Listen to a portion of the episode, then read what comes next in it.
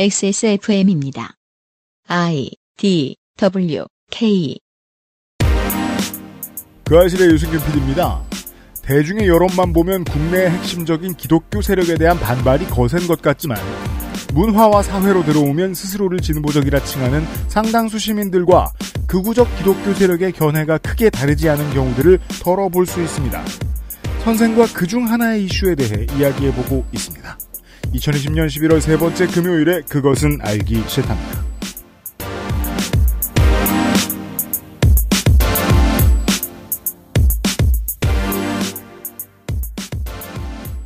지구상의 청취자 여러분. 한국의 낮은 더 짧아졌고, 오랜만에 먼지 구댕이입니다.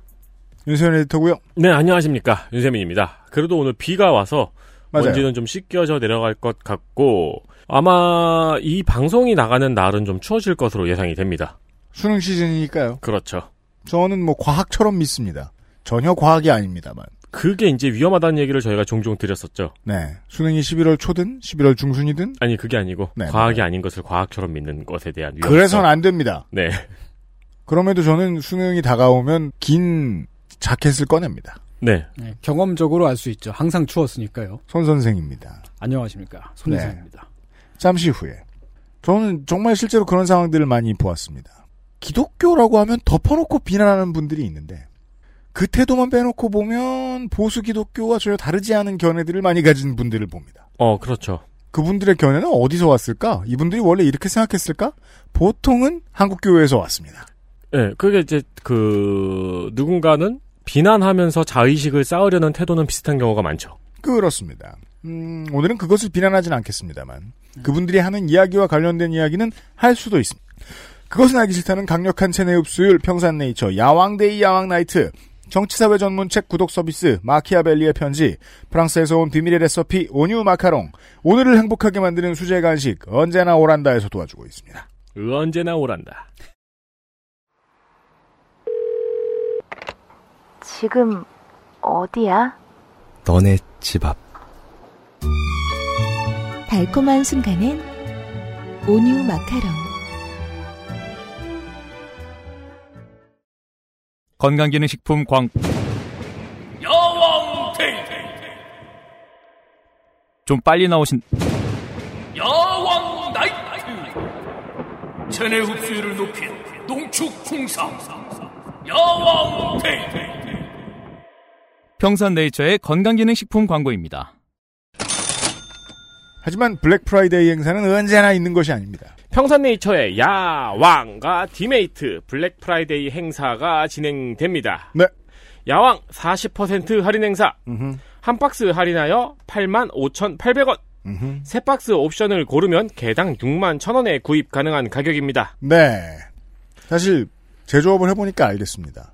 어, 평산네이처 사장님은 정말 그 모험을 즐기는 사람입니다. 음, 네. 그 조그만한 회사가 돈이 어딨다고 생산을 우르르 해놓습니다. 그렇습니다. 그래서 이 정도로 유연한 가격을 유지할 수 있습니다.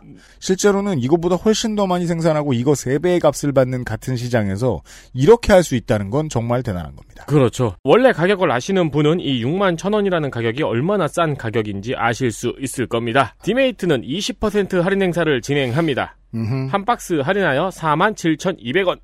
네 박스 구매 옵션을 고르면 4120원에 구매가 가능합니다. 제가 전에도 말씀드렸죠. 뭔가 여름을 대비하고 싶으시다면 지금쯤 시작하셔야 합니다. 네. 건강을 위해서라도 빨리빨리 할수록 좋습니다. 건강을 대비하고 싶으시면 언제나 지금쯤 시작하셔야 합니다. 이미 늦었습니다. 네. 액세스몰의 야왕과 디메이트 페이지를 확인해 주시고요. 네, 홍땡갑 기자가 야왕데이를 먹고 원고가 잘 써지더라. 라는 말을 했죠. 그렇죠. 과학적이지 않습니다. 일부 과학적일 순 있죠. 사람이 몸에 원기가 회복이 되면 모든 일을 잘할 수 있으니까요. 우리가 가장 두려워해야 되는 것이 일부만 과학적인 경우입니다. 아, 그러네요. 이것이 얼마나 과학적인가 드셔보세요.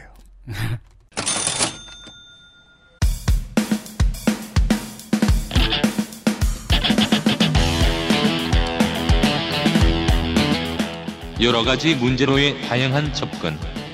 이상 평론.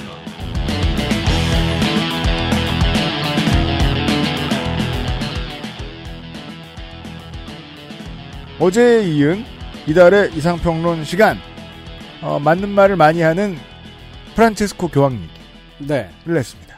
종교 지도자가 맞는 말만 하는 것도 사실은 되게 힘들죠. 네. 종교 지도자들 분들 중에는 맞는 말도 못하는 분들이 되게 많잖아요. 뭐 맞을 말만 하는 분들도 있습니다. 그렇습니다. 우리나라에는 이제 대표적으로 맞을 말을 하는 분이 올해 가장 핫했죠. 네. 예, 예, 그렇죠. 지금 들어가시지 않았나요? 들어갔습니다. 네. 네. 심지어 그 대권 주자 한 명을 주저앉혔잖아요. 그렇죠. 예. 착새 깜새란 말이 있어요. 그게 뭐예요? 어, 착한 새누리당은 깜빵에 간 새누리당. 예, 이명박 집사님은 지금 두 번째로 착해지셨는데. 그건 제가 Starship Troopers에서 들었던 대사입니다. 모든 착한 벌레는 죽은 벌레다. 네. 네. 어, 어제는 교황증이 시민결합을 지지했다더라.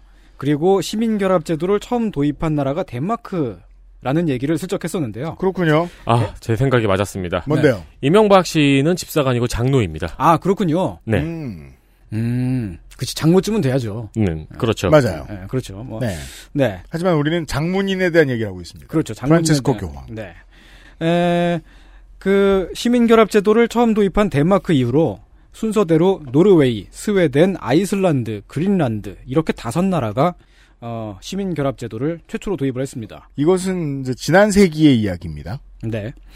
에, 그리고 뒤이어서 98년부터 네덜란드, 프랑스, 벨기에 이렇게 세 나라가 대열에 참여하면서 음. 2000년대로 넘어가면 전 세계로 이 제도가 확산이 됩니다. 예. 어, 그런데 1989년부터 그 이 제도를 어, 시작한 덴마크, 노르웨이, 스웨덴, 아이슬란드, 그린란드 이렇게 다섯 나라와 뒤이어 도입한 네덜란드, 프랑스, 벨기에 이렇게 세 나라 사이엔 다른 점이 있습니다. 뭡니까? 예, 일단 첫 번째로요. 음. 처음 도입한 다섯 나라는 추워요. 북유럽이라서 춥습니다. 겨울이 길어서 우울하고요. 네.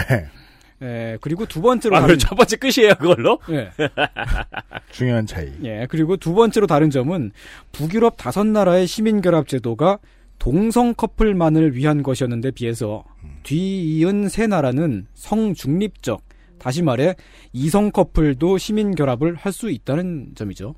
음, 이거는 우리가 부분적으로 인정했던 사실혼을 제대로 가- 제도로 가져온 거네요. 네, 그렇죠. 에, 그리고 세 번째로 다른 점은 춥고 우울한 다섯 나라가 동성 결혼을 합법화하면서 시민 결합을 폐지했는데 음. 그에 비해 뒤이은 세 나라는 동성 결혼을 합법화한 후에도 시민 결합 제도를 그대로 두고 있다는 점입니다. 설득력이 있습니다. 네. 네. 그 제 머릿속에는 음, 평생 비혼주의자이던 그 무수히 많은 제가 알던 커플들이 막 스쳐 지나갑니다. 네. 네. 아, 그들은 결혼을 안 할 수도 있었다. 그죠? 음. 음. 네. 에, 이 북유럽 다섯 나라와 그 뒤이은 세 나라의 차이가 무엇을 의미하느냐? 일단 편의상 북유럽 다섯 나라의 방식을 우울한 모델이라고 하고요. 음. 어, 뒤이은 세 나라 방식을 명랑한 모델이라고 부를게요. 네. 예, 우울한 모델에서는 시민 결합을 어, 추우니까 우울하죠. 추워. 어, 겨울도 길고 겨울도 길고. 뒤에 나라들은 명랑해요. 아, 상대적으로 그렇겠죠. 아, 지금 스웨덴에 있으면 되게 우울할 거예요. 겨울이 길고 네. 허구한 날 밤이고. 지금은 인도네시아에 있어야 된다. 명랑하려면. 지금 유럽은 다 우울하긴 합니다만. 아, 그렇죠. 네. 에, 우울한 모델에서는 시민 결합을 동성애자 전용으로 만들어 놓았더니 음. 거주 증명 서류 같은 걸 떼면 서류에 써, 써 있잖아요. 음흠. 시민 결합이라고. 음. 그러면 그것만 보고도 동성애자라는 걸 알 수가 있습니다. 어, 아우팅이 될 수 있네요. 네, 음. 그래서 동성애자 커플들이 별로 시민 결합 제도를 반기지 않았고 음. 어. 그 동성 결혼 제도를 줄기차게 요구를 해서 음. 어 그래서 이제 그 동성 결혼 합법화를 더 빨리 이뤄낸 뭐 그런 뭐 이유가 되기도 했습니다. 최초에 실험적으로 어떠한 제도가 성립이 되었을 때, 네. 어, 열혈 시민 운동가들이 언제나 반발합니다. 네. 이러자고 이렇게 한 게 아니다. 음. 그렇죠. 누가 이렇게 만들었느냐. 음. 근데, 뭐, 언제나 이렇게 생각해 줬으면 좋겠습니다. 시행착오는 해봐야 됩니다. 그래서 그 시행착오를 아예 그냥 메리드로 고치는 걸로 얘- 얘네는 그 픽스를 했네요. 네, 그렇죠. 에, 그 우울한 모델에서는 시청 직원이 예를 들면 아, 난 차별 안 해요, 괜찮아. 라고 할 수도 있겠지만 그 말을 했으면 망했습니다 이미. 예. 그 서류를 받는 사람 입장에선 그게 아닌 거죠. 네. 그래서 이제 그 뒤 처음에 그냥 예. 서류 내주면서 네. 전 차별 안 해요. 어, 친절하게 웃으면서 동성애자시네요. 전 차별 안 해요. 그럼 나는 차별해 이러면서 펀치를 맞게 되죠. 나는 공무원을 차별해 이러면서. 왜냐면 제가 그걸 한 번 경험해 본 적이 있거든요. 음, 어떤 일이었습니까? 그 이제 예비군 갔다 온 후배들 한 사람한테 술을 따라주면서 28사단 나왔구나 이런데 우울해하는 거예요. 걷다 대고 내가 한마디 더 했으면 걔는 진짜 우울했겠죠. 난 차별 안 해. 28사단이 어디가 어때서? 근데 28사단이 왜요? 전 별로 안 좋아해요. 거기 나온 사람들 주로 내가 다 싫어하는 사람들이야. 난 차별 안 해요. 싫어할 뿐이지. 네. 우연의 일치일 뿐이지. 예, 우연의 네, 일치로. 우연의 일치예요. 좋은 사람들이 더 많아요. 그렇죠. 28사단에는. 아, 거길 나와서 싫어하는 게 아니고 싫어하는 사람이 알고 보니까 거기 맞아요. 맞아요. 네, 네. 네, 뭐 여튼. 네. 에, 그렇기 때문에 네덜란드, 프랑스 같은 뒤이은 나라들이 이 제도를 보완을 해서 동성 커플이 아니어도 시민 결합을 할 수 있도록 그렇게 그 고친 측면이 있습니다. 좋네요. 네, 그리고 이 명랑한 모델 중에서 프랑스 같은 경우는 이 제도를 도입할 때 보수 진영의 반대가 굉장히 심했었습니다. 과거의 일이라 그렇지 뭐 한국하고 다르지 않다. 크게는. 네, 그렇습니다. 음. 에, 90년대 후반에 논의를 시작해서 98년인가에 한 번 엎어지고, 음.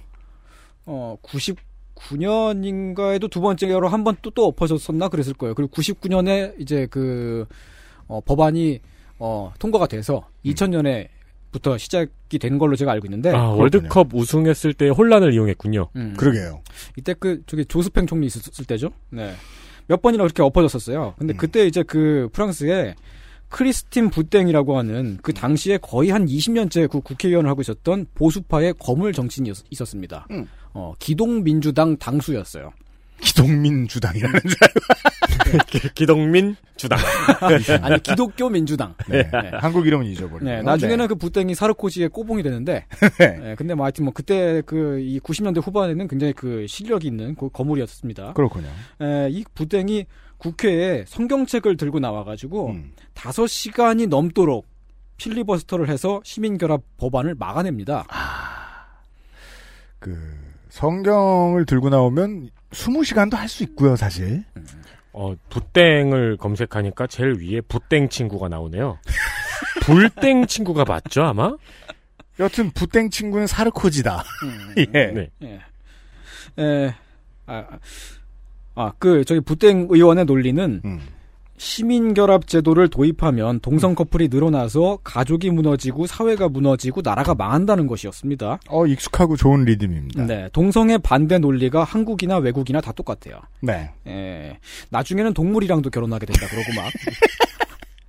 예, 그러면서 이제 그 카톨릭 전통을 지켜야 된다. 라고 주장을 했는데 네. 정작 부땡 의원은 사촌이랑 결혼을 했거든요. 카톨릭의 교회법으로는 사촌이랑 사촌 간의 결혼을 하면 안 됩니다. 네. 그 이제 그 프랑스의 수- 그 세속법으로는 가- 결혼할 수 있는데 음. 어, 카톨릭 적으로는 원래 안 되는 거죠. 즉 사- 세속법이 음. 율법을 어긴 이 사람의 죄악을 없애줬네요. 음. 지켜줬네요.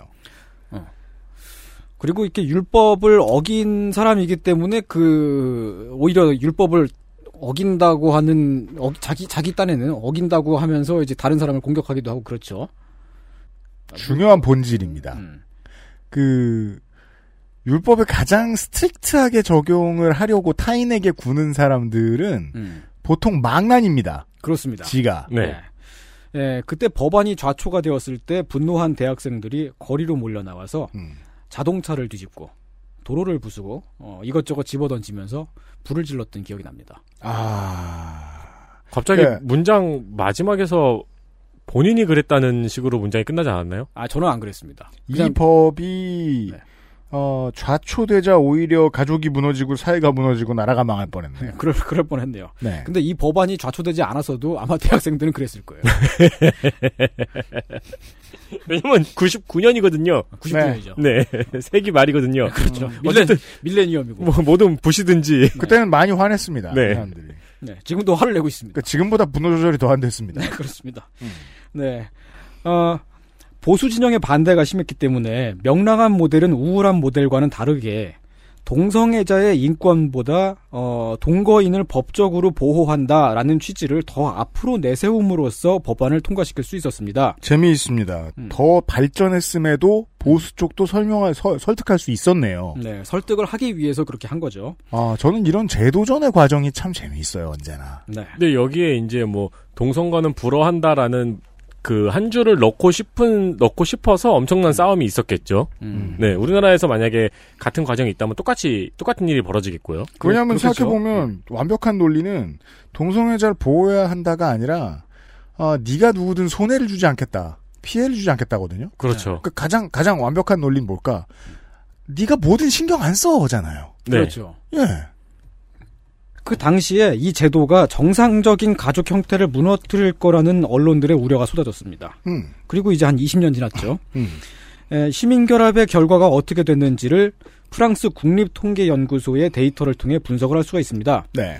초기에는 연간 시민결합이 어, 2만 쌍 정도였는데 음. 그 중에서 4분의 1이 동성 커플, 음. 4분의 3이 이성 커플이었습니다.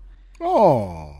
근데 지금 75%가 이성 커플. 예. 지금은 이성 커플의 비율이 더 점점 높아지고 있- 점점 높아졌죠. 그래서 음. 시민 결합 중에서 이성 커플의 비율이 약 97%에 달합니다.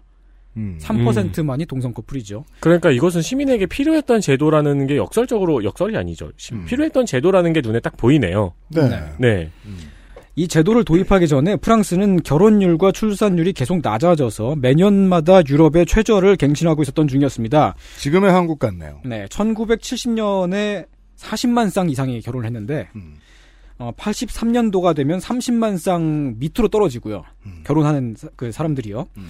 90년대 중반이 되면 20만 쌍 초반대를 겨우 유지하게 됩니다. 네. 약 20년 정도 동안에 어, 결혼이 반토막이 나고 네. 그래서 그 덩달아서 출산도 어, 많이 줄어들게 됐던 거죠. 그런데 사람들이 결혼을 안 하고 다 혼자 살았던 게 아니라 그동안 드러나지 않았던 동거 인구가 많았던 겁니다. 음. 그러니까 제가 이래서 지금 그 우리나라 저널리즘의 분석 능력 없음에 대해서 좀 종종 화가 나는 거죠. 음. 자본주의가 원숙기에 접어들고 더 이상 생산 기지를 두지 못하고 그 금융의 역할이나 이제 다른 산업의 비중이 점차 늘어나는 그 경험을 먼저 했던 유럽의 나라들을 보고 있으면 지금 우리나라가 겪었던 게 그대로 드러나는 지점들이 되게 많거든요. 근데 그건 해석은 안 하고 자꾸 인구 절벽 울 응앙응앙 하고 있어요. 인구 절벽이란 말 매해 할 거면 그중 한 해만이라도 연구했었으면 안 되나 이런 나라의 사례들을 여튼 아니 뭐 언론에서 보도하는 경우도 가끔 있긴 있죠 이런 사례들을. 그러면 울부짖지 말고 계속해서 분석을 하든가 어떻게 이것을 벗어났는가 혹은 벗어나지 않고 이것과 함께 살 국리를 했는가 우리가 저 북궁여우 소장하고 예전에 한번 얘기했었잖아요. 오 사람들 나이 중위값 유럽이 훨씬 늙었다고 우리나라보다. 네. 네 그렇습니다. 세계에서 제일 늙은 것처럼 자꾸 말하지 마. 그래서 지금 우리가 이렇게 얘기를 하고 있는 거잖아요. 네. 네. 한편으로 또 많은 사람들이 그동안 신고를 못했다가 이 제도가 생기고 나서 신고를 한 광경은 저거랑도 비슷하네요. 음. 우리나라의 동성동본 결혼이 허용이 되었을 때 네. 갑자기 수많은 사람들이 혼인신고를 했었죠. 그렇죠. 네. 에, 지금은 매년마다 시민 결합을 하는 인구가 결혼을 하는 인구보다 많아졌습니다. 결혼 그러니까 그 매년마다 결혼을 하는 커플보다 아 같은 얘기구나. 예. 그 시민 결합을 하는 사람들이 더 많다는 얘기예요. 저도 이게 미래라고 봐요. 네. 예. 근데 이게 원래부터 있었던 동거 커플의 비율이 그러니까 그 원래 그 동거를 하던 사람들이 어, 시민 결합 제도가 생김으로 인해서 이쪽으로 들어왔다라고 분석을 할 수가 있는 거죠. 음, 네. 여기서 시민 결합과 결혼의 차이가 뭐냐 하면 결혼은 좀 더 전통적인 거죠. 그래서 결혼식도 해야 되고요. 일반적으로는 음. 안 하는 경우도 있습니다만. 음. 그리고 서로의 가족에 대한 상호 의무 같은 것도 집니다. 네. 직계 존속에 대한 부양 의무도 져야 됩니다. 음. 어, 우리나라만큼은 아니지만 외국이라고 해서 양가 부모님의 영향이 없는 것은 아니죠.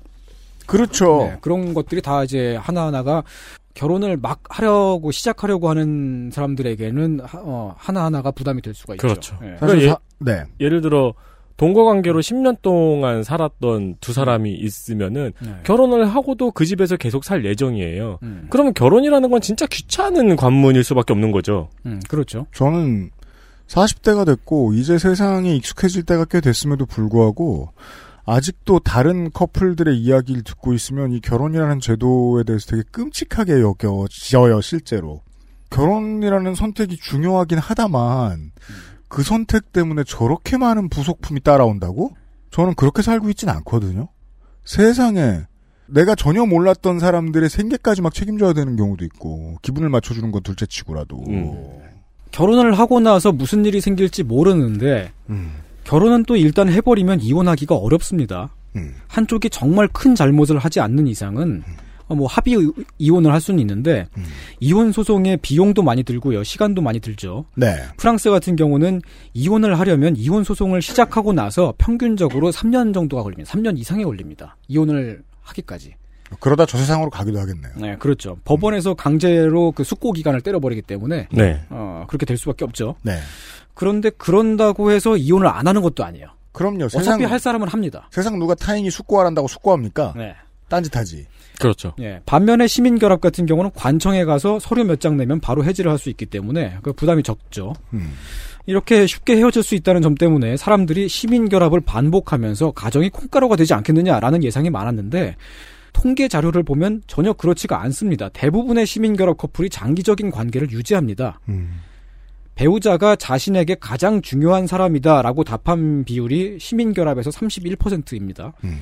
결혼한 부부의 경우엔 45%고요. 네. 확실히 부부 관계에 비하면 느슨한 듯 보이지만 31%만 해도 되게 높은 비율이라고 볼 수 있어요. 왜냐하면 그럼요. 자기 부모님이나 할머니, 자녀들, 강아지, 고양이보다 배우자가 더 중요하다는 얘기잖아요. 강아지 고양이는 보기에 없었겠죠.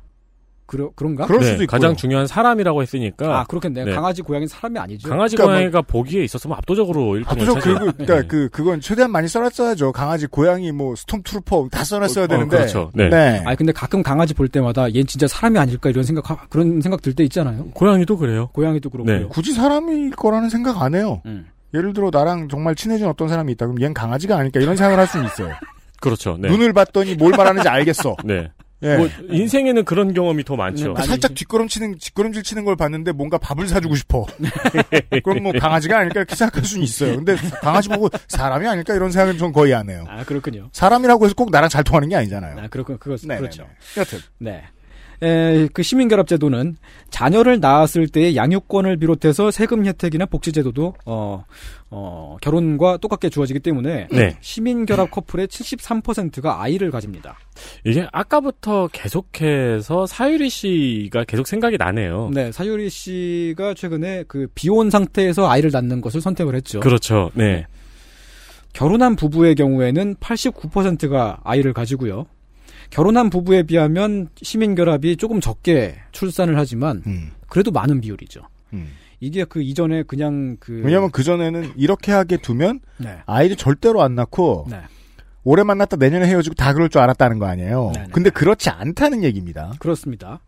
법적인 장치가 없이 그냥 동거할 때에는 아이를 낳지 않았거나 아이를 낳으면 왠지- 손해를 보니까 네, 왠지 그 프랑스는 좀 약간 그런 그런 경향이 좀 있는데 아이를 낳고 나서 음, 아이를 유기하는 경우가 많다는 네. 말씀이시죠. 아니 그런 그런 뉴스를 좀 가끔 봤어요. 예전에 그러니까 유기하는 경우가 많다는 거죠. 네. 아니 그런 그런 일, 일들도 벌어지고 그랬었는데 그거는 사례가 아니고요. 이건 네. 증거에서 빼주십시오, 청취자 여러분. 이건 이거 편, 편집자한테 부탁하는 게 나을 것 같아요. 다만 상조 씨 부탁해요. 다만 이제 요렇게는 생각할 수 있다는 거죠. 어 사- 세상 어딜 가나 사람 사는 건 다 똑같아 가지고 네. 출산을 하는 일에 대해서는 음. 내가 출산을 하고 싶고 아이를 키우고 싶고 아이랑 잘해 잘 지내보고 싶다는 욕망보다 네. 부담감이나 책임감이 더 큰 경우가 있다. 그렇습니다. 그 둘의 밸런스가 맞지 않으면 음. 선택을 안 하죠. 음. 네. 그래서 이제 그 동거할 때는 낳지 않았던 사람들이 시민 결합을 하고 대부분 아이를 낳게 되면서 가구당 평균 한 명대 초반이었던 프랑스의 출산율이 지금은 가구당 두 명 수준으로 늘어났습니다. 어, 한국에선 아직 상상도 할 수 없는 수치입니다. 네. 동성 커플은 동성 커플대로 법적 지위를 가질 수가 있고요. 그보다 훨씬 많은 이성 커플들의 삶에도 이 제도가 영향을 끼쳤다고 할 수가 있습니다. 그렇죠. 이제는 그 단어를 빼놓고 생각해도 되게 됐어요. 네. 처음에 의도했던 대로. 네. 네. 결국 이 데이터는 시민 결합이 결혼의 전 단계로 자리를 잡았고 오히려 결혼을 더 단단히 하는 토대가 되었다는 얘기입니다. 음. 왜냐하면 이 제도가 없었으면 더 많이 이혼을 했거나 아니면 애초에 결혼을 안 했을 테니까요. 그렇죠. 시민결합제도 이전 20몇 년 동안 연간 결혼 건수가 반토막이 났었는데 시민결합 이후 20년 동안은 결혼 건수가 더 줄어들지 않고 그 상태로 유지가 되고 있습니다. 그 납득이 가능하잖아요. 결혼이라는 중대차고 귀찮고 엄청난 일 앞에 음. 뭔가 시민결합제도라는 완충 장치를 살짝 넣어준 거잖아요. 그런가 네, 보네요. 그렇죠. 네. 음, 거기다가 이제 시민결합 인구를 합쳐버리면 지금 시민결합 인구가 20몇만 명쯤 돼요. 한 매, 매년마다. 네. 아, 20몇만 쌍이 돼요. 음. 결혼한 인구도 20몇만 쌍인데 시민결합보다 약간 적어요. 아, 둘을 그래요? 합치면 40만 쌍이 되잖아요. 네. 그러니까 이제 과거에 비하면 많이 많이 늘어났다고 할수 할수 있는 거죠. 한국보다 인구가 조금 많은 프랑스 상황이니까 네. 매년 그 정도 합쳐가지고 가정 이루고 산다는 건꽤 음. 많아요. 네. 예. 그러면 왜 70년대부터 90년대까지는 계속 결혼이 줄어들고 있었느냐? 여러 가지 이유가 있겠죠. 사회학자들이 주로 꼽는 이유는 물론 경제적인 요인이 가장 크고요. 그 다음에 사회의 변화, 인식의 변화 등등등을 꼽는데 음. 아, 제가 생각하기에 가장 큰 이유는 쉽게 결정을 못해서가 아닐까 싶습니다. 아무래도 손이상보다는 사회학자들이 더 낫네요.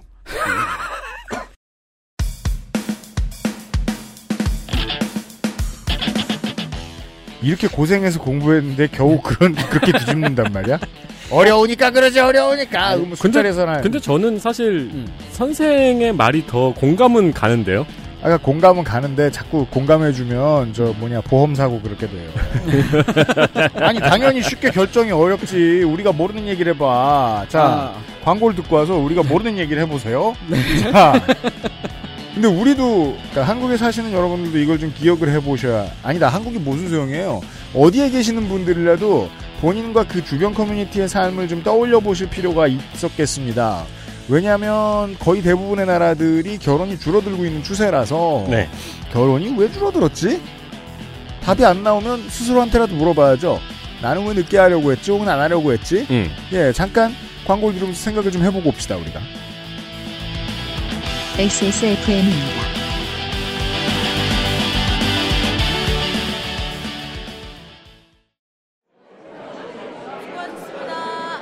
수고하셨습니다. 수고했어. 키야? 당신의 문 앞에 배송되는 정치. 막 키야? 벨리의 편지. 선정위원이 선정한 이달의 책. 독서의 깊이를 더해줄 가이드북. 독서 모임과 강좌 할인권까지. 저자와의 대화 특강도 준비되어 있어요. 정치발전서. 여기는 회전초밥이라고요. 왜 막기만 먹어? 응? 막기? 당신의 문 앞에 배송되는 정치 막기 아벨리의 편지 선정위원이 선정한 이달의 책 독서의 깊이를 더해줄 가이드북 독서 모임과 강좌 할인권까지 극단적인 주장에 휘둘리지 않는데 도움을 드릴 수 있습니다. 정치발전소 아몬드 검은깨 건포도 해바라기 씨 그리고 오란다 견과류 가득한 수제 강정. 언제나 오란다.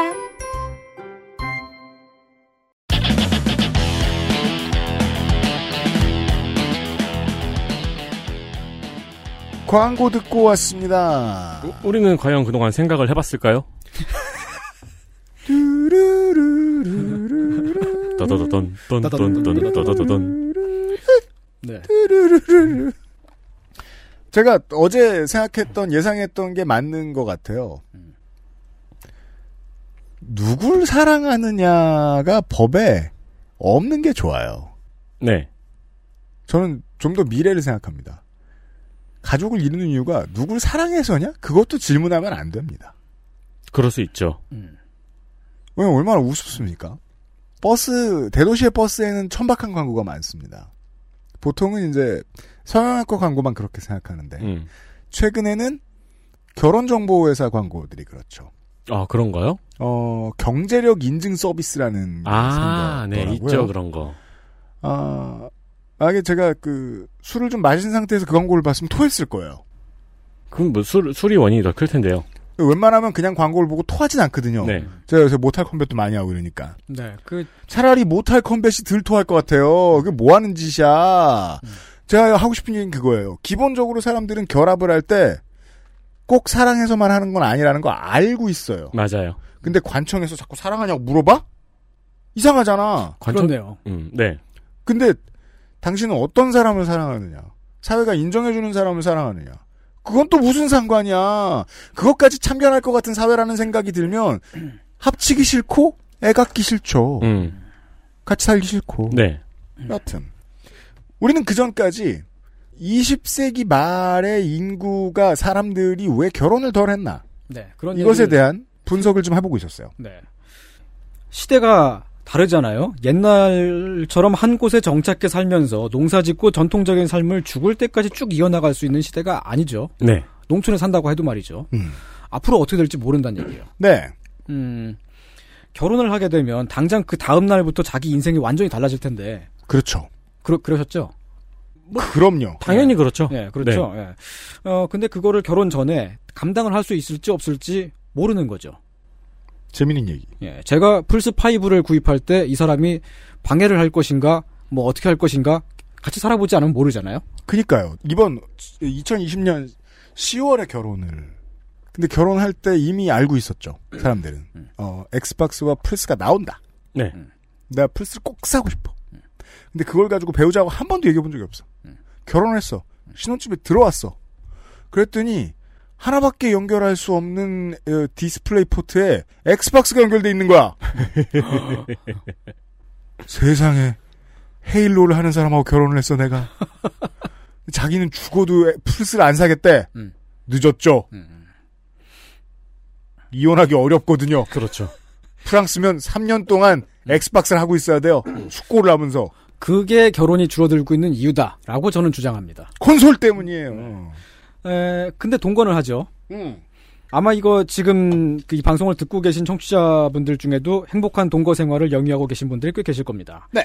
통계상으로는 1인 가구로 잡히는데 실제로는 같이 사는 사람들이 꽤 있다고 보, 이는데요 그럼요. 이런 분들에게 법적인 지위가 주어지면 세금도 1인 가구일 때보다 2인 가구일 때 누진이 적어지니까 약간의 면세 혜택도 생기고 음. 통신사에서 가족 할인도 받을 수 있고 뭐 그렇습니다. 그렇습니다. 상대 아, 물론 뭐, 저, 장기적으로 이야기를 해드리면, 예. 그 어떤 가구도 결합을 허용하면, 1인 가구도 살만해집니다. 그런가요? 음. 저는 그렇게 생각합니다. 네. 물론 뭐 시장의 입장에서는 두 사람한테 파는 게 더 좋을 수도 있겠지만, 네. 한 사람 가구의 형태를 광범위하게 인정해주면, 한 사람 가구라는 어떤 집단의 경제력이 생기기 때문에 그들의 눈치도 볼 수 있거든요. 그렇군요. 그동안은 2인 가구를 가장한 1인 가구들 이런 사람들이 다 서로의 눈치를 보고 있었다면 음. 모두의 형태를 인정해주면 그 모두가 다시 힘을 얻게 되겠죠. 전 그렇게 생각합니다. 여튼. 그렇습니다. 네. 아무튼 음. 어, 1인 가구로 가장하고 2인 가구로 살아가던 사람들이 결합을 어, 국가가 허용했을 때 네. 광범위하게 허용했을 때 생기는 일들을 네. 일단 얘기합시다. 법적인 지위를 주었을 때 네. 에, 상대방이 파출소에 붙잡혀가도 꺼내올 수 있게 됩니다. 그렇습니다. 어, 아주 중요한 일이죠. 네. 아, 지금 우리 일반적으로 그 어, 내가 파출소에 잡혀가지 않을까라는 생각을 하고 살지 않나요? 그렇죠. 예. 네. 인생은 무슨 일이 있을지 무슨 모르니까. 일이 있을지 모르니까요. 그렇죠. 음. 저는 이제 잘못을 좀 하고 살다 보니까 네. 파출소보다는 이제 그 본서에 재판 잡혀가지 않을까. 네. 네. 파출소는 안 무섭거든요. 예. 네, 그리고 병원에 실려갔을 때에도 보호자로서 안내를 받고 간병을 할 수 있게 되고 그렇습니다. 그렇죠. 그뿐만이 아니고 이제 당사자가 의사 결정을 하지 못할 때 음. 치료 여부를 결정하는 것도 보호자가 할 수 있는 일이잖아요. 그렇죠. 보호자의 역할이죠. 네. 근데 어디서 나랑 절연한 지 오래된 막 부모나 형제 이런 사람들이 천리 밖에서 달려와가지고. 연락한 지 10년 넘었는데. 네. 어, 죽여주세요. 그렇죠. 집에 가. 네. 사인하고. 그 침, 침대에 누워 있는데 누군지도 몰랐으면서 네. 어디, 어딨지 쟤인가 이러면서 다른 사람이라고 그러고. 그렇죠. 소화불량으로 왔는데 죽여주세요. 네. 네, 그렇게 제도가 만들어지면 그 같이 살, 살고 어, 그러다 보면 아이를 낳을 수도 있고 그러다 보면 어, 더 나아가서 결혼을 할 수도 있게 되고 그런 그렇죠. 거죠. 네. 그리고 나중에 플스 10쯤 나왔을 때 후회하겠죠. 그렇습니다. 아니야, 근데 그 네. 플스에 관한 논쟁은 음. 사실 시민 결합 단계에서 어느 정도 합의가 되지 않았을까. 아, 그렇죠. 같이 살면서 합의가 될 수 있겠네. 네, 그것에서 이제 절대 타협이 안 되면 시민 결합에서 결혼으로 나아가지 않았겠죠. 음, 우리가 합법적으로 이것을 이 권리를 보장받을 수 없다고 생각하면 어 플스를 살 거예요. 혹은 그 이유를 가지고 안 살 거예요. 아, 금방 헤어질 텐데 뭐 사, 사면 되지 뭐 이런 식으로 한다거나. 그렇죠. 예. 네. 음. 네. 이렇게 동거 커플을 법적으로 보장을 했을 때의 삶의 질이나 행복도에도 긍정적인 효과가 있다라는 확실한 근거가 있습니다. 뭡니까? 극단적인 선택률을 보면 됩니다. 아.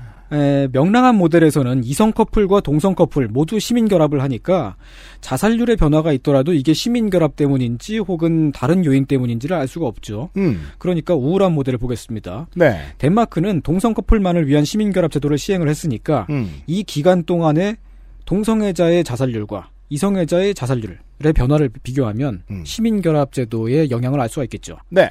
어, 이 기간 중에 동성애자의 자살률이 46%가 줄어들었습니다. 음. 어, 이성애자의 기- 경우는 28%가 줄어들었고요. 음. 음, 이 차이는 시민 결합으로만 설명을 할 수 있겠죠. 그러네요. 인생을 기댈 수 있는 자기 짝이 있고 음. 그걸 사회로부터 인정을 받아요. 법적으로 지위가 생겨요. 네. 연결된 관계가 보장이 되기 때문에 삶을 살 수 있게 되었다는 얘기죠. 음. 다시 한번 부연 설명하겠습니다. 음. 어, 누구와 연결돼 있던 신경 안 쓰고 차별 안 하겠다라는 말은 네. 아무하고 연결 안 돼 있어도 신경 안 쓰고 차별 안 하겠다는 얘기입니다. 그렇습니다. 예, 예. 이러면 혼자 살든 그 어떤 누구랑 살든 덜 힘들게 될 가능성이 높겠죠. 네. 네.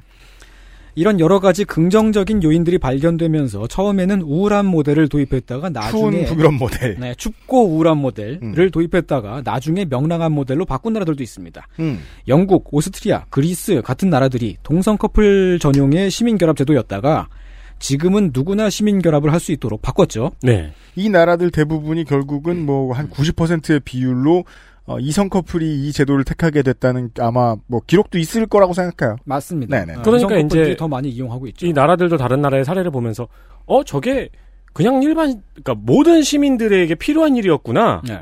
좋은 것이었구나. 제가 아까 군대 얘기했는데 음. 그 이제 어, 의무복무를 하고 제대한 다음에 이제 눈앞이 캄캄한 학생들이 남학생들이 있어요. 네. 네. 특히나 결혼을 생각하면 눈앞이 캄캄해서 쳐다도 안 보게 됩니다. 집까진 생각도 안 하고. 음. 네. 근데 집은 어떻게 누워 잘 곳은 해결할 수 있는데 내가 서로 좋아하는 사람이 생겼을 때를 생각하면 끔찍하다는 거예요. 그렇죠. 적어도 그런 끔찍함은 안 경험할 수 있잖아요. 이런 시도를 한국에서도 물론 했죠. 했어요. 2010년대 초반부터 이미 사회적인 논의가 조금씩 나오고 있었습니다. 음. 2014년도에는 진선미 의원이 처음으로 생활 동반자 보호법이란 이름, 이름으로 만든 일에 국회에서도 몇 차례 검토가 되었었습니다. 2010년대와 2000년대 후반에 이걸 얘기했던 시민단체에 있던 사람도 뒤져보면 진선미일 거예요. 네, 대부분 진선미 의원이 주도를 많이 했죠. 네. 진선미 의원 본인이 혼인 신고는 안 하고 가족으로서 살고 있는데, 음. 어, 그래서 그랬지 않았을까라는 음. 생각을 할 수 있죠. 네. 음, 이 그 진선미 의원의 법안은 그 법안을 보면 명랑한 모델과 우울한 모델을 둘 다 참고를 했지만 음. 그 시민 결합까지는 나가지 않는 그러니까 그거보다 더 온건한 정도의 법안, 기초적인 법안이었습니다. 첫발 떼기도 힘드니까. 네, 그렇죠. 그런데 이게 아직까지도 법안 통과를 못 시키고 번번이 엎어졌습니다. 발의조차 못했습니다. 음. 진선미 의원이 여성가족부 장관으로 들어갈 적에도 생활동반자법을 만들겠다고 했었는데 결국 못했습니다. 음. 올해 총선 직전에 여성단체 연대회의가 총선 후보들을 대상으로 정책 질의를 했었는데 음. 성평등 기본법 개정, 차별금지법 제정, 생활동반자법 제정 등등을 물었을 때 음. 미래통합당 후보들은 대체로 반대 의견이었는데 음. 그런데 민주당 후보들도 의외로 소극적인 모습을 많이 보였다고 합니다. 음. 아직까지 민주당에서도 당론은 아닌 거죠. 네. 기독교의 표가 아직 영향력이 세니까요. 음. 그렇죠. 그리고 저기 장관 청문회 때 자유한국당의 이종면 전 의원은 그 진선미 장관한테 동성애자냐고 물어보기도 했죠. 네. 네. 그런 식으로 인사청문회에서. 네, 그런 식으로 공격을 해요. 네. 그죠. 그 사회로부터 우리가 벗어나고 있는 이야기를 한 겁니다. 당신이 뭘 좋아하는지, 음. 어, 어떤 가정을 이루고 싶은지, 우리 국가는 감히 신경 쓸 수 없다라는 태도. 네. 이종명 의원이 그 반대의 포지션을 보여주죠. 그렇죠. 무슨 소리야 국가가 묻는데 썩 대답하지 못할까. 그러니까 치도권을 내리리라. 빌런은 한 명 있어야지 같은 느낌의. 네. 왜냐면 내가 그건데. 들키면 안 되잖아. 네. 네. 아, 차별금지법 혹은 이제 그 생활동반자법 등등등은 주로 이제 보수 기독교계에서 반대를 하고 있는데요. 음. 한국교회 동성애 대책위원회라는 단체가 동성애 조장 반대 천만인 서명운동, 비혼 동거 가족 차별금지법 제정 반대 활동 등등을 해왔고 음. 기독교 기관들이 연합한 퀴어 축제 반대 국민대회라는 곳에서도 동성애를 자유화시켜 군형법 92조를 폐지해 군대를 무너뜨리고 국가 안보 위기를 불러일으키려는 시도라면서 반대를 했습니다. 네. 침례교단의 정론지를 표방하는 침례신문에 실린 2018년 2월 24일자 기사에 따르면 동성애 뒤에 마르크스 공산주의 사상이 숨어 있고 그러니까 그 그런 그런 욕구가 있죠. 그러니까 내가 좋아하는 게 있으면은 네. 합쳐보고 싶은.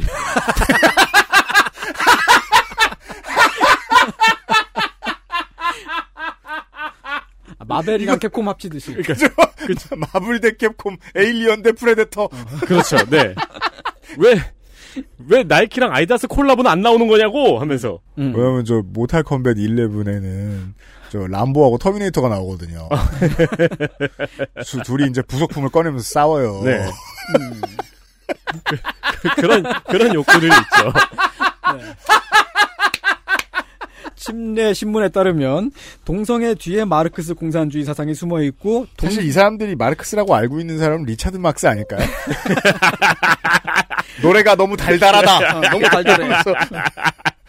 성인 마르크스야. 그리고 동성애 때문에 가정이 해체되고 교회가 무너지고 국가가 전복이 되는데 교회는 얼마나 못 지었으면 뭐 아무 일에나 다 무너져요. 실제로는 우리나라 건축의 정수죠. 예. 네. 근데 그게 김대중 정부가 세운 국가인권위원회의 독소 조항 때문이래요. 그래서 좌파들이 학문성교합법과 차별금지법, 생활동반자법을 추진하는 거라고 합니다. 아, 이게 저, 저, 손희상 선생의 설명이 이제 저의 짧은 논평보다 훨씬 더 이성적이고 좋네요. 저는 이 사람들이 그 자기 성욕을 사회에다 풀어놓는 거라고 생각하거든요. 예. 예, 누구를 어, 억압 하고 통제하고 싶어가지고. 음.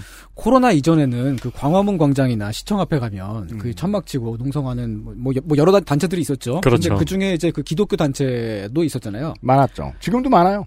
보면 되게 이상한 사진들을 막 잔뜩 걸어놓고 음, 막 학문 막 그런 거 막 써놓고 음. 되게 이상해. 되게 좋아해요. 그 그 러니까 그분들의 표현의 자유가 보장된다는 걸 보고 있으면 한국은 꽤 발전했다는 생각도 들어요. 예, 선진국이구나. 예. 에, 예전에 그 반공 땡땡 교회라고 하는 교회에서 음, 그 북괴 김정일은 남침한다라고 음. 하는 표어를 붙인 그 트럭을 네. 어, 타고서 할아버지들이 예, 할아버지 두 명이 나체로 뭐 진짜로 옷을 안 입었습니다. 실오라기 하나 입지 않고 네. 뭐 그런 일도 있었죠. 하고 싶은 게 뭔지를 진짜 판단하기가 어렵죠. 이게 음. 그 우리가 시선을 끌기 위해서 이 반공을 알리기 위해 시선을 끌기 위해서 옷을 벗었는지 그게 네. 아니에요. 옷을 벗 벗기 위해서 옷을 벗는데 용서받을 만한 이유가 뭐가 있을까?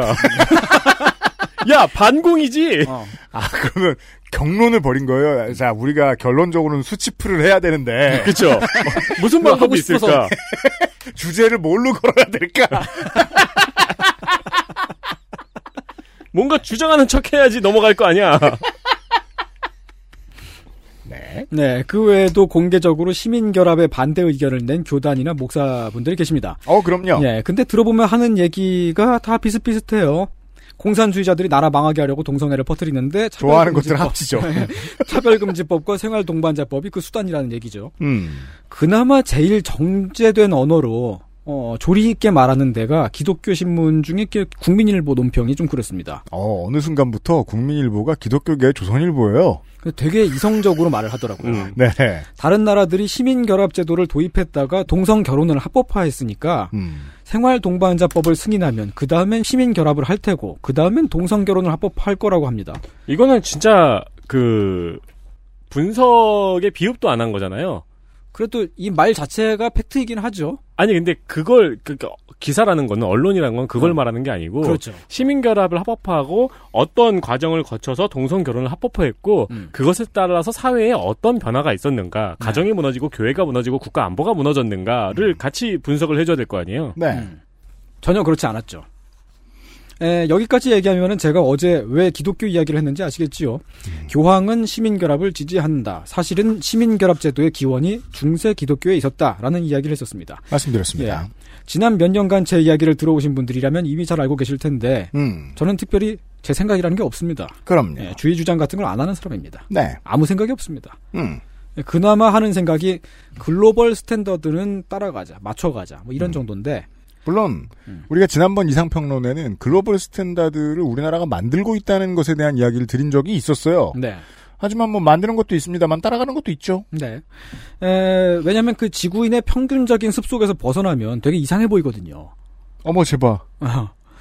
아, 최근에 민주화 운동이 한창 일어나고 있는 어떤 나라가 있습니다. 네. 왕이 있어요. 왕 있죠. 예, 세습되는 왕이 있습니다. 뭐 음. 그런 왕이 있는 나라는 아직도 많이 있죠. 네. 근데 그 나라는 왕 앞에서 사람이 기어다녀요. 제가 그래서 너무 재밌게 봤던 그, 그 나라 짤이 그, 왕 부부가 예. 지하철에 탔는데, 대신들이 바닥에 앉아있는. 무릎 꿇고. 무릎 꿇고 앉아있는. 이상하잖아요. 이상해 보이잖아요. 그래서, 와, 지하철 의자가 상석으로 보이는 바닥에 앉으면 연출은 처음 봤습니다. 네. 네. 그 위에 있는 어떤 엄청 큰 나라는 어, 최근에 한복이 유행하고 있죠. 음. 네. 그 나라 그 논란은 뭐예요? 저 안 알아봤는데, 웹툰을 잘 안 보니까, 네, 여튼. 예, 근데 네. 그 나라는 돈 빌리고 안 갚은 사람 얼굴이랑 이름, 신상 명세를 길거리 전광판에 대문짝만하게 내보내요. 네. 그걸 법원이 그렇게 하라고 판결을 내려서 그렇게 전광판에 내보냅니다. 음. 그것도 좀 이상해 보이잖아요. 아, 뭐, 그, 그, 그, 그 그럴 수도 있을 것 같은데, 네. 그, 근데 좀, 그냥, 그냥 이렇게, 어, 뒤집어서 얘기하면, 예. 너무 고리를 받아 챙기는 업자의 얼굴을 전광판에 걸진 않거든요. 네. 네. 우리가 일반적으로 알고 있는 지구인의 습속과는 약간 다르다. 그러면 좀 이상해 보이는 거지요. 네. 어, 약간 그런 맥락에서 비슷한 느낌으로 다른 나라들이 대부분 하고 있는데 우리만 안 하고 있으면 이상해 보이지 않을까. 저 같은 찐따들은 그런 것을 많이 신경을 씁니다. 예를 들어 멀쩡한 것이라면, 예. 쓸모 있는 것이라면, 네, 쓸모 없는 거라면 안 해도 되는데 음. 에, 시민결합제도 같은 경우는 어, 부분적으로라도 없는 나라들이 대부분 아프리카, 뭐 중동 나라들. 일단 뭐 아프리카 북부 지역은 이제 이슬람권이라는 네. 이유가 있고요. 네. 예. 그리고 되어 있는 국가들이 이제 동남부로 가면은 덜어 있는 그러니까 저 남쪽으로 내려가면 덜어 있는데 남아프리카 공화국인가가 아마 하고 있습니다. 좀 먹고 살 만한 나라들에 한하고 대부분은 이제 이데올로기 싸움을 하고 있는 지역들의 경우에는 뭔가를 억압해야 되잖아요. 네. 그래서 이런 걸 억압하죠. 네. 에, 근데 그 중에 하나가 한국이란 얘기예요. 남아프리카에 뜻있는 정치인들도 많이 여기를 향해 달려가고 있죠. 그렇습니다. 근데 우리나라처럼 지지부진할 뿐이죠. 보수 기독교가 한국에서 굉장히 크고 중요한 종교고요. 네. 교회 다니시는 분들이 다 보수적이지는 않겠습니다만 그래도 정치 정당의 입장에서는 그 중에서 더 강경한 목소리를 신경 쓰지 않을 수가 없을 겁니다. 네. 에, 작년 12월 달에 여성정책연구원, 한국여성정책연구원의 발표 자료에 따르면 전국에서 만 19세 이상 65세 이하 무작위로 설문조사를 했습니다. 음. 에, 그랬더니 가족 개념이 많이 달, 달라져 있었다 그럽니다. 네. 응답자의 64.4%가 혼인이나 혈연 관계가 아니어도 함께 살며 생계를 거주하면 가족이다에 동의했고요. 그럼요. 혼전 동거에 대해서도 61.2%가 긍정적으로 생각한다고 말했습니다. 아까 반려동물에 대해서 얘기했는데 음. 반려동물이라는 가족 구성원 때문에 먹고 사는 양반들이 많잖아요 요즘. 그렇죠. 네. 네. 음. 모두 다 혼전 동거 뭐그 혼전 동거나 혼인이나 혈연 관계가 아닌 관계에 대해서 이렇게 말씀하셨는데 네. 국민들은 이미 바뀔 제도의 준비가 됐다는 얘기입니다. 네, 절반 이상이. 네. 결국 국민 다수 의견은 같이 살면 가족이고 동거도 괜찮다는 겁니다. 실제로도 현실에서 누가 동거한다고 해가지고 이상하게 보지는 않잖아요. 이게 진짜 많이 바뀌었죠. 네. 동거를 이상하게 말하면 개가 찐따 취급받죠. 네. 그렇죠. 옛날에는 동거라는 게 굉장히 위험한 단어였던 시절도 있었는데 네. 지금은- 위험한 동거. 음. 어 그런 말도 있었죠. 네, 지금은 동거라는 게 뭐 특 기할 만한 일도 아니라고들 받아들이죠. 그죠. 그냥 그러려니 하죠. 네. 궁금해도 안 해요. 네. 예. 그냥 그런가 보다. 음. 근데 정치 정당이 법을 만들고 제도를 도입할 때는 당연히 여론을 수- 수렴하는데 소수여도 강경하게 반대하는 의견이 있고 다수여도 목소리를 내지 않고 그러면 반대 의견, 소수여도 목소리가 강한 의견을 따라가기가 더 쉽습니다. 찐따 위주의 정치가 되는 일들이 있죠. 예, 왜냐하면 다수라고 해도 압도적인 다수가 아니고 찬성을 해도 뭐 하면 좋고 아니면 말고 정도인 경우에는 어 아무래도 이제 더 강경하게 난리를 치고 있는 분들이 더 이제 그 크게 다가오는 거죠. 그렇죠. 이게 그리고 시민 결합의 사실 올바른 제도예요. 음. 큰 관심이 없는데? 네. 인 거죠. 그렇죠. 시민 결합이 딱 그 정도인 것 같아요. 그 이 스티브 잡스의 논리를 따라가 봐야죠. 해봐야 좋은 줄 알죠. 음. 안 해봤는데 어떻게 알아요? 우리가 저 경비원 업무의 저 제도에 대한 개선에 대해서도 얘기할 때 말씀드렸습니다만 바뀌면 잘릴까봐 안 하신대잖아요. 네. 바뀌면 좋을 거라고 말씀드리는데. 네. 애플도 애플 펜슬 냈다며. 네. 이 제도가 뭔지 잘 알려지지 않았고요, 일단. 음. 그리고 무엇보다 성인들은 서른 몇 살 넘어가면 다수가 결혼을 하잖아요. 음. 그 본인이 원해서라기보다 사회적인 압력이라든가 등등으로 인해서 결혼을 하는 경우들도 있고. 네. 어 근데 어쨌든 결혼을 하게 되니까 자기한테 크게 와닿는 일은 아닌 거죠. 내, 그렇죠. 내 일은 아닌 거죠. 그렇죠. 네, 그렇죠. 예.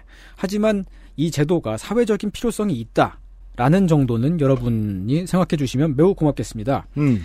에, 앞서 말씀, 말씀드렸듯이 시민결합을 먼저 도입한 다른 나라들의 사례를 보면 가정이 무너지거나 나라, 나라가 무너지거나 하는 일은 없었습니다. 음. 사람들이 결혼을 기피하기는커녕 시민결합을 하다가 어, 결혼으로 나아감으로써 오히려 결혼 제도가 더 단단해지는 모습이 나타났고 또한 출산율이 늘고 자살률이 줄었다는 것을 통계를 통해 확인을 할 수가 있었습니다. 그렇군요. 낳으라고 압력을 줘가지고 낳게 하는 것이 아니라 본인들이 원해서 행복한 가정을 꾸릴 수 있게 하는 것이죠. 네. 제도적인 장치를 통해서요. 음. 한국은 지금 시민결합이 없는 나라입니다. 근데 점점 더 결혼을 안 하고 있죠. 음. 재작년 통계청 자료를 보면 48%의 사- 사람들이 결혼 꼭 안 해도 된다라고 생각한다고 합니다. 낮으네요, 생각보다. 네. 훨씬 높을 줄 알았네. 네. 그리고 이혼이 많아지고 있습니다. 세계적으로도 매우 그렇다고들 하지요. 시민결합은 오히려 가족제도를 지키고 나라를 지키는 한 방법일 수가 있다라는 말씀을 드려봅니다. 일단 통계적으로는 확실히 그렇네요. 네. 나라를 지키고 가족을 지키는 방법이네요. 네. 예, 물론 이 제도를 시행함에 있어서 동성애자를 차별하는 일은 없어야겠지요. 매우 그렇습니다. 네, 매우 그렇습니다.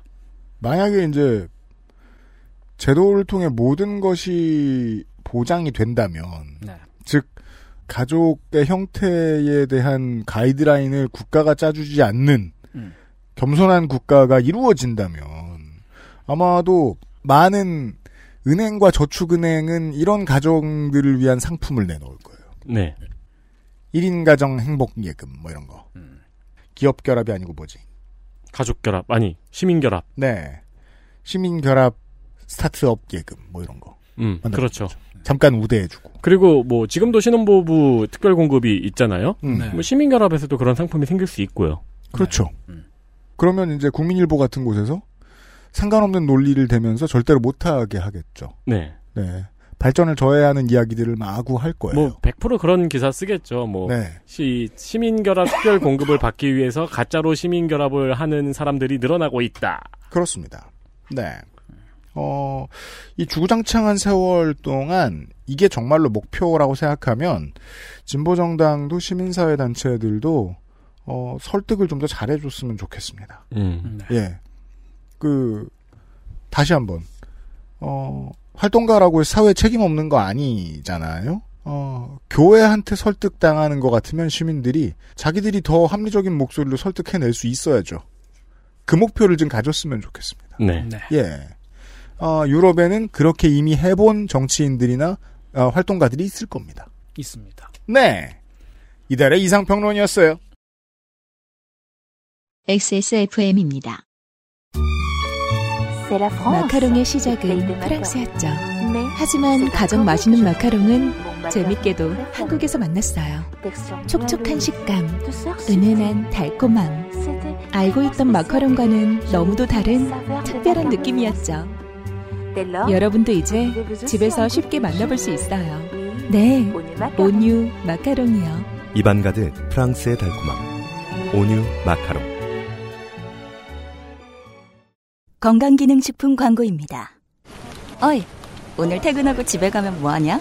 이렇게 피곤한데 밤에 집에 가면 자야지. 요즘 가뜩이나 면역력도 떨어져가지고 내가 지금 야왕 데이 어 그 무슨 야 왕 나이트 체내 흡수율을 높인 농축 홍삼 야왕 데이 어?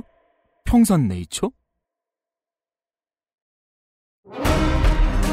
astral 뉴스 기록실 뉴스 아카이브 네, 뉴스 아카이브가 늘 그렇지만 이번 시간에도 신기한 결론이 나온 사건 두 가지를 소개해 드리려고 합니다. 봅시다. 먼저 1950년 11월 18일 잉글랜드에서 존 허스트라는 양반이 태어납니다. 음. 이 양반은 아니고요. 음. 사실 이 사람이 태어난 거는 별로 중요한 게 아닙니다. 네. 어, 이 사람은 28살에 자기가 세들어 살던 집의 집주인을 죽여서 살인범이 됩니다. 음. 80년에 15년형을 받았어요. 예, 예, 예. 근데 감옥에서도 문제를 많이 일으켜가지고 형이 늘어서 2004년에 석방이 됩니다. 음. 24년을, 그러니까 원래 15년을 받았던 사람이 24년을 있었다는 거니까 어지간히 진상이었다는 거죠. 그렇죠.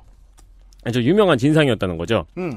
보통 진상의 마인드가 그렇죠. 나는 평범하게 살아가고 있는데 세상은 나한테 왜 이러나? 그렇죠. 내가 가만히 있으려 그러는데 왜 나를 열받게 하느냐? 음. 왜 나한테 부당한 대우를 하느냐? 음. 이 조너스트라는 사람도 그런 생각을 합니다. 음. 아니 감옥에 있는 나에게 인권은 없는가? 음흠. 라는 의문을 품게 됩니다. 네. 그러다가 교도행정개혁단체의 교도행정 실무 가이드라는 책을 읽습니다. 그렇군요. 그리고 깨닫게 되죠. 음. 뭐야, 내가 당한 처분은 부당한 거였어. 어떤 부당함이 있었을까요? 징벌방이라든가 그 외에 이제 뭐 구타라든가 그리고 네. 교도 간의 인격적 모독이라든가 어 마치 땅콩은 까서 줘야 된다는 가이드 내용을 발견한 조연아 씨처럼 이게 똑같은 가이드도 이상한 사람한테 주면 이상하게 쓰이죠. 그렇죠. 심지어 가이드에는 땅콩은 까서 준다고 안 돼 있었어요. 네. 네. 카페에서 진상을 부리던 한 손님이 어느 날 법전을 열었는데 법전 귀퉁이에 조그맣게 손님은 왕이다라고 써 있는 걸 발견한 것 같은 거죠. 그 즉위식 열고 가는 곳만 대관식 해달라 그러고. 이걸 보고 불타올라요. 이 진상은. 음. 그리고 법을 공부합니다. 그렇죠. 자, 법을 공부해서 어떻게 될까요? 이 어떻게 한국 됐습니까? 한국에도 있는 사례인데 음. 영국에서 아주 유명한 소송 아저씨가 됩니다. 네. 소송 아저씨. 네. 최근에 부산에 무시무시한 그 민원 아저씨가 붙잡혔다고 하죠. 아, 붙잡혔어요? 네, 3천여 건의 민원을 넣었대요. 어. 뭐 얼마 동안의 기간인지 모르겠는데 정말 쉬지 않고 했나 봐요. 그렇죠. 음. 교도 당국, 영국 정부를 향해서 수많은 소송을 제기를 하고 심지어 스스로 감옥 내 무료 법률 상담이라는 간판을 달고 재소자들의 법률 상담을 해주기도 시작합니다. 네. 이 소송 행렬의 정점이 화려합니다. 음. 2001년 그는 재소자의 투표권을 인정하라는 소송을 제기합니다. 그렇습니다. 그러나 일단 패소를 해요. 음. 그리고 그거 패소하고 이제 시간이 지나가지고 2004년에 출소해요. 음. 원래 95년에 출소했어야 되는데 예, 예. 진상을 많이 피워서 음. 2004년에 출소한 다음에 이 사안을 유럽 인권재판소로 가져갑니다. 음. 2005년 유럽 인권재판소에서는 존 허스트의 손을 들어줍니다. 네. 그리고 영국 보고 법을 고치라는 명령을 합니다. 영국은 야속합니다. 네. 자기 일 아니라고 너무 하는구만. 탈퇴해야겠어. 어, 이러는 사이에 존 허스트는 출소해서 유튜버가 되어 있었거든요. 그렇죠. 그래서 자신의 채널에서 이거를 자축했습니다. 음. 허스트 TV. 네. 영국에서 이 문제는 생각보다 큰 문제가 됩니다. 음. 일단 집권당들은 지지도를 떨어뜨리지 않기 위해서 이 문제를 질질 끌었고요. 그렇죠. 이 사이에 몇백 명의 영국의 수감자들은 투표권을 박탈한 것에 대한 소송을 걸었습니다. 음. 네. 어, 결론부터 말씀드리면 영국은 아직까지 이 문제를 해결하지 않고 질질 끌고 있습니다. 예. 그리고 오히려 유럽 인권 법정을 탈퇴하려는 움직임을 보이고 있습니다. 재밌어요. 뭐, 우리나라의 경우에도 원래 수영자는 선거권이 없었어요. 음. 근데 2014년에 헌법 소원이 있어서 1년 이상의 징역을 선고받은 경우에만 선거권을 제한하고요. 네. 또 최근에 이제 다른 1년 이상의 징역을 선고받은 사람도 선거권을 가져야 된다는 헌법 소원이 있었는데 그거는 기각이 됐습니다. 2017년에. 그렇습니다. 생각할 거리가 되게 많네요. 살인범이라고 해도 인권이 있는가? 그리고 재소자의 투표권을 인정할 것인가? 인정할 것인가? 네.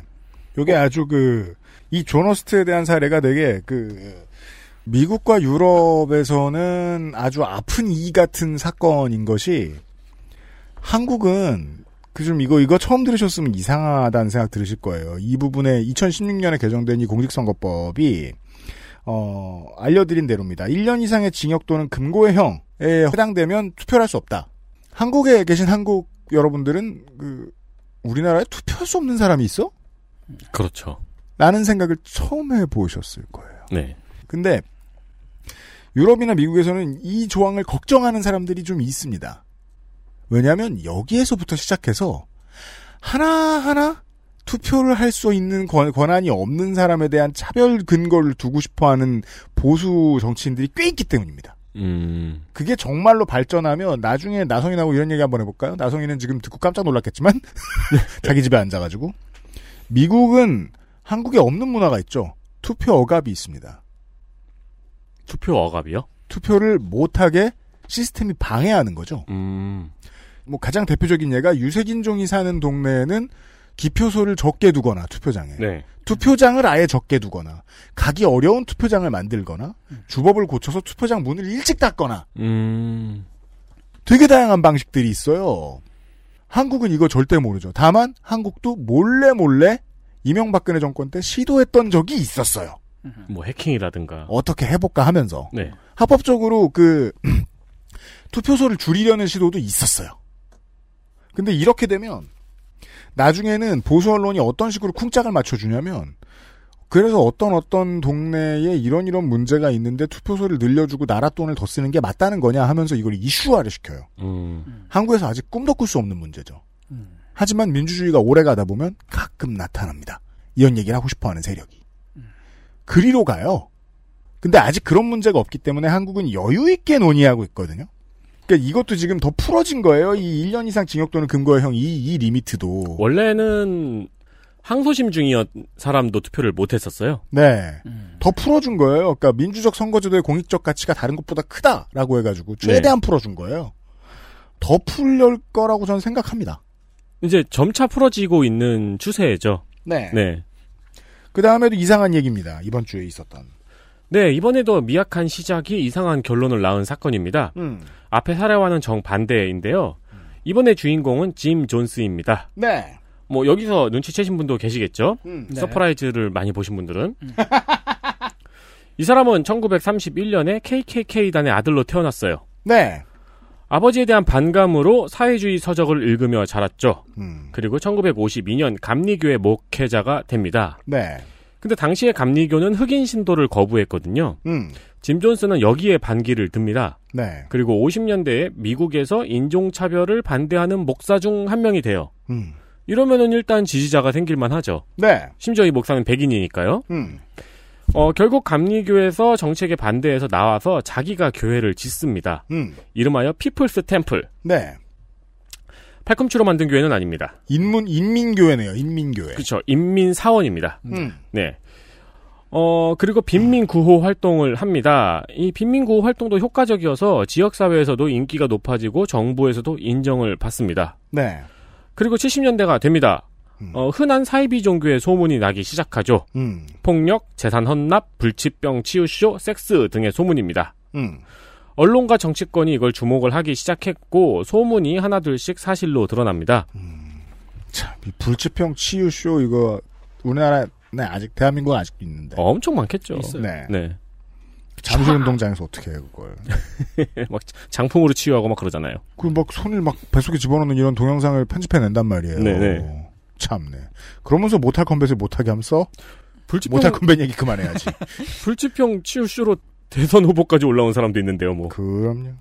어, 이런 소문들이 점차 사실로 드러났는데, 자, 여기서 보통 이제 우리나라의 교주들은 부정을 하고, 음. 숨어갖고, 음, 꽁꽁 숨고, 네. 이제 대외적으로 많은 언론 기사를 내고, 봉사활동을 더 많이 하고 그러죠. 네. 짐조선은 조금 다른 선택을 합니다. 음. 튑니다. 음. 도망갑니다. 네. 1977년에 신도 1000명을 데리고 남미에 있는 가이아나의 정글 속으로 본거지를 옮깁니다. 음. 미리 이 가이아나의 땅을 사뒀어요. 음. 그리고 거기서 일종의 사회주의 종교 공동체를 만든 거죠. 예. 결론부터 이야기하자면 이 공동체는 당연히 전 재산을 함락당하고 강제 노역이 이뤄졌습니다. 음. 정글 한가운데 있어서 탈출도 불가능했고요. 네. 어, 이번 주와는 무슨 상관이 있, 을까요 결국 78년 11월 17일 하원 의원인 리오 라이언 의원이 가족들의 청을 받고 인민사원의 거주지로 날아갑니다. 네. 이 사이비 종교는 이제 항상 이 가족들의 문제가 있죠. 음. 그 이만희 씨가 그 뭐 아, 방궁인가 아니요, 뭔가 뭐 있겠죠. 무슨 사원 앞에서 그 기자회견 했을 때 있잖아요. 네. 네. 그때 뒤에서 소리 지르던 분들이 이 신천지 교인들의 가족들이었죠. 음. 자기 가족을 돌려보내라고. 네. 하원 의원이 날아가 가지고 이 인민 사원을 살펴봐요. 음. 그 사람들이 이제 행복하다고 연기를 해요. 근데 뭔가 약간 수상한 점을 발견하긴 합니다. 네. 이 이제 다 연기자는 아니니까 누군가는 이제 발연기를 했겠죠. 음. 뭐 괜찮아요 하면서. 네. 어, 신도 중 한 명이 그 와중에 조사단에게 쪽지를 전달합니다. 음. 그리고 이 조사단은 실상을 깨닫게 되죠. 어, 일단 이제 본국에 돌아가서 이제 더, 더 이제 지원군을 데리고 돌아와야 되니까 음. 일단 돌아가기 전에 당장 귀국을 희망하는 사람을 몇몇 데리고 비행기로 갑니다. 네. 희망하는 사람 지원을 받아요. 자원을 받아요. 예. 그 데리고 비행기로 가는데 이 비행기를 탈 때 무장한 인민사원의 신도들이 이들에게 총알을 퍼붓습니다. 네. 결국 리오 라이언 의원, MBC 기자 그리고 신도들이 죽임을 당하고 그 와중에 또 몇몇은 정글로 도망쳐서 살아남았습니다. 음. 이 짐 존슨은 진상을 숨기려다가 대형 사고를 쳤죠. 음. 진상도 이제 숨길 수가 없게 됐고요. 결국 짐 존슨은 그 직후에 신도들에게 집단 자살을 명령합니다. 예. 그리고 그 말에 914명의 신도들이 청산가리를 탄 쿨에이드를 먹고 자살합니다. 예. 이 중 276명, 3분의 1은 어린아이였습니다. 여기서도 밝혀지지 않은 미스터리가 하나 있는데 이 짐 존스가 사람들에게 자살을 명령한 녹음본은 지금 남아 있거든요. 네네. 근데 짐 존스의 시신에는 머리에 총상이 있었다는 겁니다. 음. 그렇다고들 이야기를 하죠. 네. 그래서 이 일 이후에 미국 말에 Kool-Aid를 마시다라는 관용구가 생겨나죠. 네. 어떤 거짓말에 홀리다. 그렇죠. 란 말로 광범위하게 쓰입니다. 요즘은 최근에는 이제 CNN 같이 이제 트럼프에 많이 화가 난 언론들이 어, 트럼프에 대해서 무슨 소리만 하면 사람들 Kool-Aid 먹이고 있다. 음. 이런 식으로 뭐라고 많이 합니다. 네. 가만히 있어보자. 43년 전이에요. 그렇습니다. 네. 네. 아직도 Kool-Aid를 마시다라는 말을 쓰다니. 왜냐면 생각해보면 충격적인 게 이렇게 큰 규모의 집단 자살도 없고 제가 아는 한 역사상 이 하원 의원 중에 살해당한 경우가 없었을 거예요. 음. 지금 또 있는지는 몰라요. 음. 네. 미국인들에게는 그렇게 오랫동안 기억에 남아 있습니다. 이 사건이. 그 원인과 결과가 사뭇 다르죠. 네, 살인범이 전 세계 제도자의 인권을 말하기도 하는가 하면은 음. 이제 인종차별을 철폐하자고 말하는 사람이 사이비 교주가 되기도 하고요. 네. 왜냐하면 마음이 약해지니까요. 어떤 억압을 당했다고 생각하거나 실제로 어떤 억압을 당하면 마음이 약해지니까요. 네. 예를 들어 짐 존스 본인도 호사가들이 지금까지 파악한 바에 의하면 그냥 이성애자는 아니었던 것으로 음. 알려져 있습니다. 그렇죠. 그것이 누구를 좋아하느냐가 됐든 내 민족과 인종이 됐든 억압당했다고 생각하는 마음이 말랑말랑해진 상태인 사람들을 데리고서 이런 짓을 했습니다. 네. 이런 이야기였고요. XSFM입니다. 맛? 맛을 어떻게 표현할까? 보기엔 흔한 강정인데 맛은 절대 흔하지 않은 것 같아요. 딱딱할 것 같은데 부드럽고 아주 달 것 같은데 너무 달지도 않고 담백해요. 흔히 알던 맛이 아니에요. 뭐랄까 고급스러운 강정? 시작하면 멈출 수 없다. 잘 만든 수제 강정. 언제나 오란다. 매달 집으로 배송되는 이달의 책 독서의 깊이를 더해줄 가이드북 특강 독서 모임 강좌 할인권까지 정치발전소가 제공하는 정치사회 전문서적 구독 서비스 마키아벨리의 편지 정치발전소와 액세스몰에서 구독하실 수 있습니다. 끝으로 중요하지 않은 의사소통. 금주의 의사소통. 어, 신종호 씨라는 덕후 분께서 국정감사 기록실 중 윤세민 에디터님이 영에 가깝게 수렴한다라는 대사가 어디에서 나왔는지 궁금해 하시더군요. 저의 짧지 않은 덕후 인생의 아카이브를 뒤져보았을 때 떠오르는 장면이 하나 있어서 이렇게 메일 보냅니다. 어떻게 외우죠? 장면을? 이 장면은 저도 외우고 있어요. 애니메이션 용자 경찰 제이 데커 국내명 로봇 수사대 K캅스 K가 왜 들어가요? 이게 왜냐면 localizing이 굉장히 K값이 있나? 아, 예. localizing이 굉장히 잘 돼 있는 애니메이션이에요. 아, 그래요? 네, 그래서 막 일본 원작판에는 없었던 뭐 세계에서 뭐 신뢰받는 우리 경찰 같은 현수막도 막 localizing으로 CG로 붙여놓고 아, 그 네. 크레용 신짱에 점프 회관 이렇게 써 있는 것처럼 네, 그런 것처럼 네. 그막 태극 마크도 막 여기저기 붙여놓고 두 로봇 제이데커와 듀크 파이어가 합체해 파이어 제이데커라는 로봇으로 합체하는 에피소드가 있습니다. 이 에피소드의 내용이 합체할 시 둘 중 하나의 인공지능이 망가지게 되어 기억이 사라진다. 둘 다 무사할 확률은 5만 분의 1이다. 라며 합체를 망설이다가 우여곡절 끝에 성공적으로 합체한다는 내용입니다. 이거 아세요? 제가 굉장히 덕후는 중요한 단어를 여러 번 씁니다. 생략하지 않는 습관이 있습니다. 그런 문장 구사는 본인을 덕후로 보이게 합니다. 이 에피소드에서 그 확률은 0.002% 간단히 말해 제로라고 말하는 편이 낫겠네라는 대사가 있습니다. 수렴한다라고 말은 안 하지만 맥락상 거의 비슷한 것 같아 보내봅니다. 하고 이제 이 90년대 이모티콘을 쓰셨어요. 어, 그렇죠. 근데 이건 시기. 시기가 좀 너무 옛날이기도 하고 이 애니메이션은 제가 굉장히 좋아하는 애니메이션이거든요. 아, 그래요? 네. 어.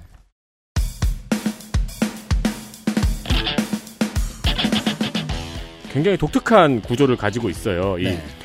여러 로봇들이 나오는데 음. 그 로봇들이 전부 다 라포를 맺고 있는 사람이 있어요. 아, 로봇들과 친한 사람이 있어요? 그렇죠. 음. 뭐 어, 느 관계는 또 약간 연인 관계 비슷하게 발전하기도 하고 우정으로 발전하기도 하고 그러는데 로봇이랑 인간이요? 네, 네. 그럼 또 국민일보에서 뭐라 그럴 거예요.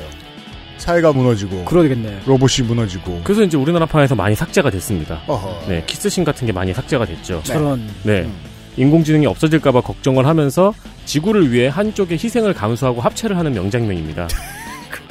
네.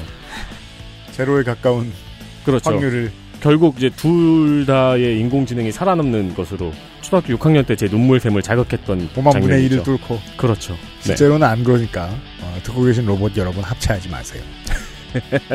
둘 중에 하나는 죽게 됩니다. 심지어 이 제이데이커랑 드코파이어도 이미 딴 거랑 합체한 로봇이거든요. 아 그래요? 네. 그래서 사중 합체가 된 거죠. 확률이 더 낮았겠네요. 어, 그렇죠. 그러니까 우리식으로 말하자면 이제 그 재수술을 받는 거잖아요. 네, 네. 하지만 제가 실수를 한 것 같아요. 재단했죠. 뭐 로봇들끼리 뭐 서로 좋으면 합체할 수도 있지. 결합할 수도 있지. 제가 뭐라고 난리? 내가 국민일보야? 내가 보수기독교야? 합체하겠다면 합체하게 둬야 됩니다. 그렇습니다. 이번 주 중에 어, 그 아실의 교훈이었습니다. 네. 선생과 함께 인사를 드리도록 하겠습니다. 맞아요. 그래서 모두가 합체를 만료하고 합체를 걱정했는데 결국 합체를 통해서 지구를 지켜냈어요. 네. 시민 결합처럼. 그렇게 됐네요. 네. 하고 싶은 거 하게 두면 좋은 일이 생깁니다. 네. 네. 해 봐서 별로면 지들이 알아서 또 정리하겠죠. 그렇죠. 네. 내일 이 시간에 어, 또 다른 이번 주와 지난 주는 어떤 삶의 방식에 대한 이야기를 하는 가이드입니다. 네. 아름다운 재단과 함께하고 있는 두 캠페이너들을 다시 만나보도록 하겠습니다. 윤세민하고 유승균이었고 선생하고 같이 인사드리죠. 주말에 만나요. 감사합니다. 네, 고맙습니다. 감사합니다. XSFM입니다. I D W K